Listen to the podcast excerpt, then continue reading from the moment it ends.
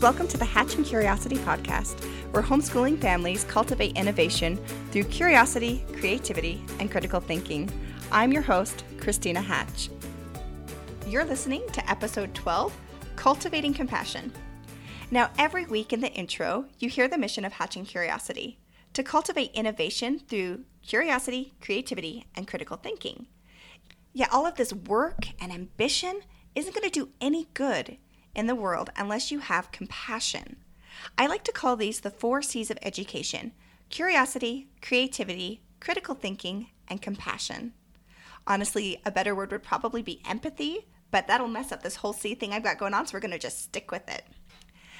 I feel like to some degree, I don't really need to create this hugely compelling argument for compassion. Taking care of each other is a universally understood need. According to Maslow's hierarchy of needs, the need to feel loved, connected, and belong rests just above our physical needs for safety. Right now, as we're studying Asia in our co op, we're talking about the many different world religions Christianity, Judaism, Islam, Hinduism, Buddhism, Jainism. Inevitably, we touch on the golden rule do unto others as you would have others do unto you. This concept is found in every major world religion. As the essence of humanity is understanding the need to think of others, to treat them with respect and compassion, to try to see things from their point of view. I asked several moms what the most important thing their kids would be when they grew up, and among other amazing character traits, this is what I heard most. Learn to be kind to one another, honest and good citizens, and able to contribute um, to the people around them and to the world. Empathetic. Charity, aware of those around them. I want them to be brave in who they are, and I want them to show and have love. As you can see, it's pretty universal as mothers to want to raise our children to be good, kind, charitable people. Yet in practice, this isn't always the way it is. So many times, the newspapers are plastered with racist, sexist, and hateful crimes rooted in ignorance. Even in our own neighborhoods, otherwise good people get caught in this us versus them mentality against one group or another and reserve their charity only for economically, physically, or ideally similar neighbors. Even in loving homes, the little bugs of selfishness, pride, and ignorance can seep in.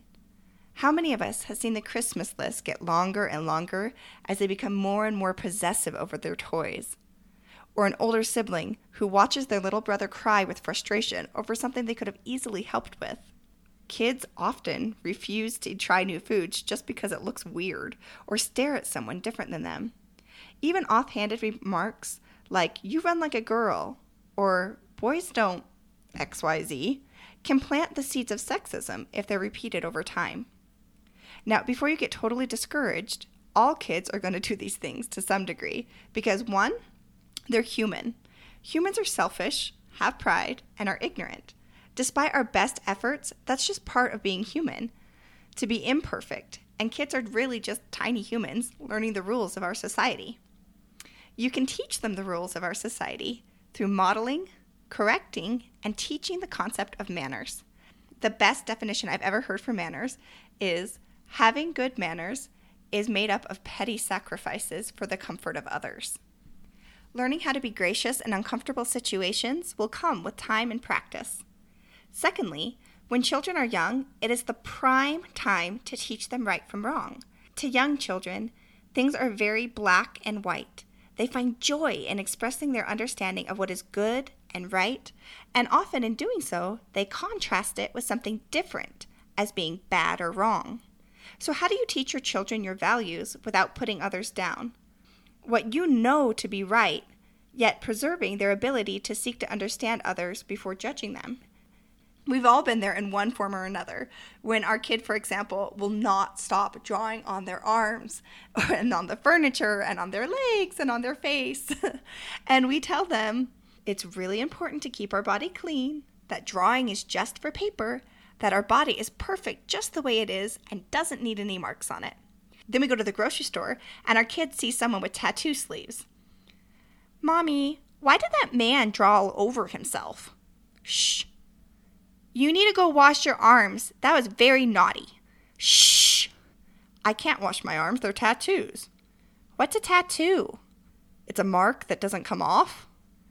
My mommy says that my body is perfect just the way it is and that marking on it is wrong and you should not have tattoos. Tattoos are bad.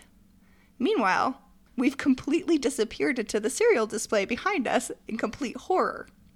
Now, obviously, in this scenario, if your family doesn't believe in tattoos, you don't want to turn around and teach your daughter that it's totally cool to have tattoos. Mixed messages are never a cool thing.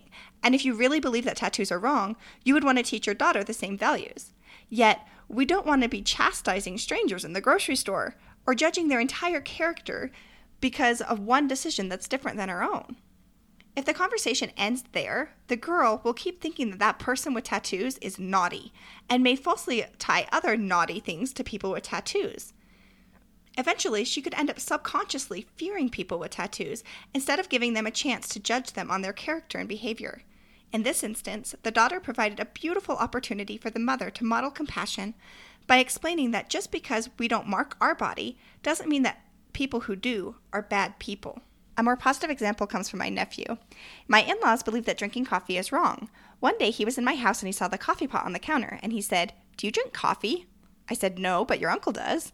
So, dads drink coffee? Well, some dads do. My dad doesn't. And then he pauses as he was processing his thoughts. You could see his brain just churning. And then he finally said, But that's okay. Different people make different choices. Oh, my heart. If everybody could think this way, that would change everything. One of the biggest things that you can do to teach compassion is to teach your kids right from wrong, but that other people view things differently, and that's okay. It is great to share your ideas and beliefs as long as you're willing to listen too. That differences in appearance, lifestyle, or beliefs doesn't always mean that they're bad people, just that they make different choices or appear different. The way you approach an idealistic difference is by explaining your values and why you have them to encourage them to follow those same values, but also explain that even if someone does something different, they can still be a good person. With physical differences, I always like to tell my kids that we are just made that way and compare other differences between people.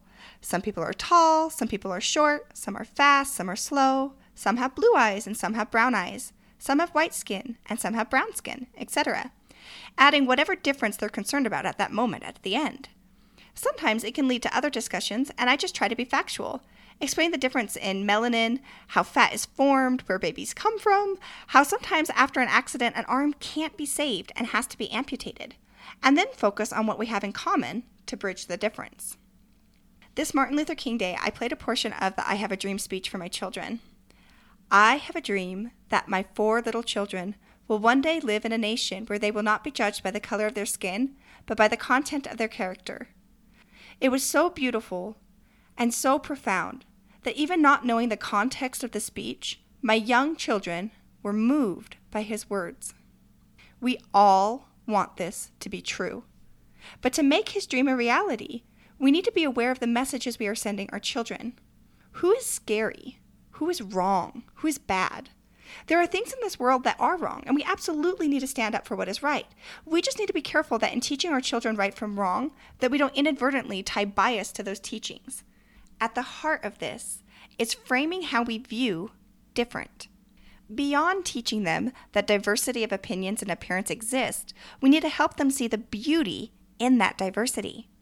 If you don't live in a very diverse neighborhood, travel.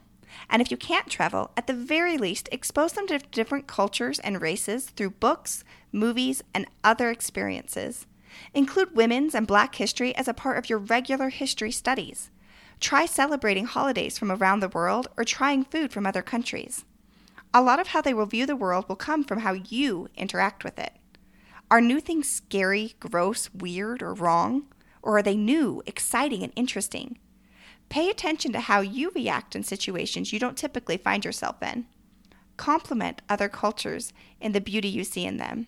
Is their music lively? Are their homes colorful and bright? Is their food rich and flavorful? Is their black hair smooth and shiny? Do their green eyes change color in the light? Do they have a reverence and respect for their elders? What good can you find? And what connections can you make? Focusing on similarities over differences can build relationships faster than anything else. It's funny how closing the gap between people can open the world to your little ones. Hey, look, they love soccer too. Or wow, we both believe in God. Or man, that food looks delicious. I wonder how they made it. This is why geography is so important. Knowing other places makes them feel at home wherever they are. Love leads to compassion. Once they feel at home and connected with others, they see the beauty in their differences and really start to know them, they will start to love them. Where there is love, they really seek for understanding. This seeking for understanding comes from a place of genuine curiosity and empathy. And once they understand them, they will want to help them reach their goals and live their truth. Understanding dispels fear and will heal the world one interaction at a time. This compassion can work in your own walls by making connections and celebrating differences between siblings, or extend across the world by offering meaningful service and aid abroad. As you cultivate compassion, you'll notice your kids are slower to judge, seek to understand, than to be understood, serve others, view the world with curiosity and optimism, but most importantly, they will love people and help others to love themselves. And that is powerful stuff. We have all had someone in our lives who has spoken life into us, who has seen the diamond under our rough and has pointed it out to us and helped us step into that person. Compassion is at the heart of seeing the beauty in others. If we can learn to be compassionate, as we innovate, we will create products and services that will help others rise into a better version of themselves. Every generation that helps a minority rise by really seeing them as strong, beautiful, capable people slowly heals the tears in our society. Every person who sets their fears and their pride aside to see other worldviews may be different, but also have an element of light and have value in them, strips power from the politics that pit us against each other. Love is the one great truth. We all know it.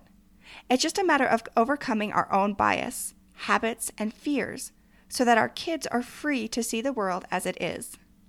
Now, if you're thinking, I don't have any bias, I don't have any fears, I would like to challenge you to pay closer attention to yourself.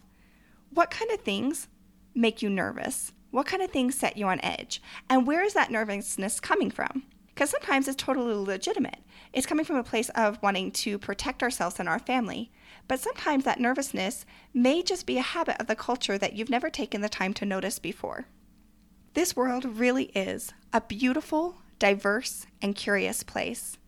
And to cultivate this compassion, you'll teach them manners, right from wrong, how to be gracious, slow to judge, and that different is beautiful.